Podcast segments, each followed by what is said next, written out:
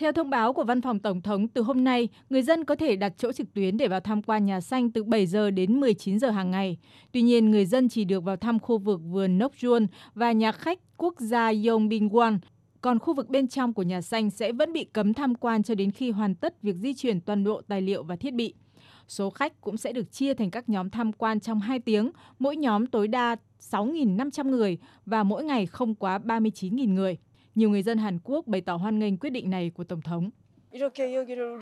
Tôi rất vui vì Tổng thống đã cho phép nhà xanh được mở cửa đón khách sau khi bị đóng cửa 74 năm. Tôi cảm động khi có thể đi đến đây. Tôi không biết phải nói gì hơn. Tôi cũng khá lo ngại vì có thể xảy ra các cuộc biểu tình ở đây.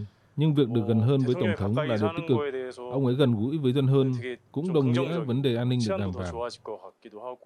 Trước đó, thì Tổng thống Hàn Quốc Yoon suk yeol đã cam kết sẽ tái bố trí văn phòng Tổng thống, đưa văn phòng Tổng thống ra ngoài nhà xanh.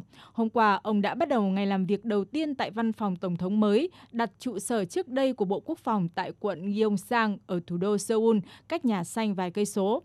Nhà xanh là nơi đặt văn phòng và dinh tổng thống trong suốt 74 năm qua, kể từ khi chính phủ Hàn Quốc được thành lập năm 1948.